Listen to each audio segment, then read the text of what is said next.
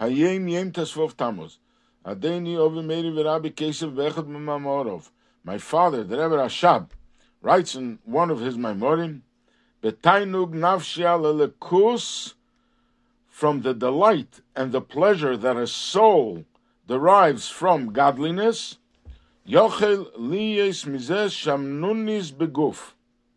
It can result in the body becoming physically fat. Emrim al Rav Nochem Chernobyl. It is said about Rav Nochem Chernobyler, Shehoya Begufe. He was bodily corpulent, me'anias omen yehesh rabbo, from his delight in saying omen yehesh rabbo. Now this comes from two Maimorim of the Rebbe Rashab, where he talks about the connection of the body and the soul. That the soul is influenced and affected of what happens to the body. When the body is in pain, you cut one of your limbs or any other pain, the soul will feel it. And the soul will be in pain if the body is in pain. When the body is in pain, the soul sort of shrinks and withdraws, and the mind and the heart cannot function. You can't think straight because the body is in pain. The same thing is in the positive way. If the body is in the light and having pleasure and is feeling good, the soul expands, the mind opens. As the Gemara says, there are three things that they broaden the mind of a person a beautiful woman, a beautiful house, and beautiful utensils. When a person has all these beautiful things, he feels good, and that's a spiritual, the soul is feeling good. Or as the Gemara says, that before you start learning something serious. Rava used to say some words of humor, and the sages would be cheered. And then only would he start learning because he opened their minds and their hearts.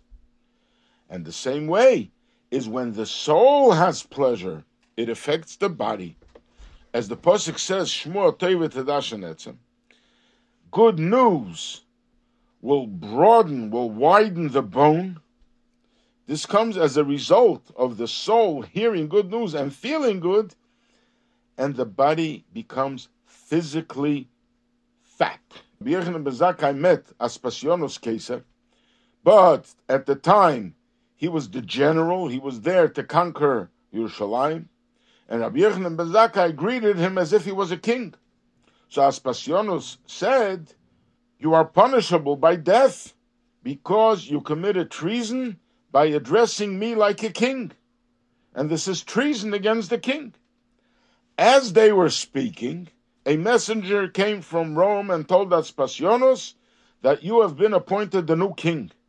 And Aspasionos then tried to put on his shoes, and he couldn't, they didn't fit.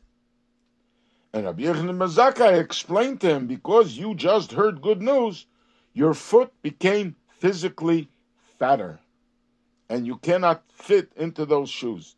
Because when your soul, you have the spiritual good feeling, it affects your physical body.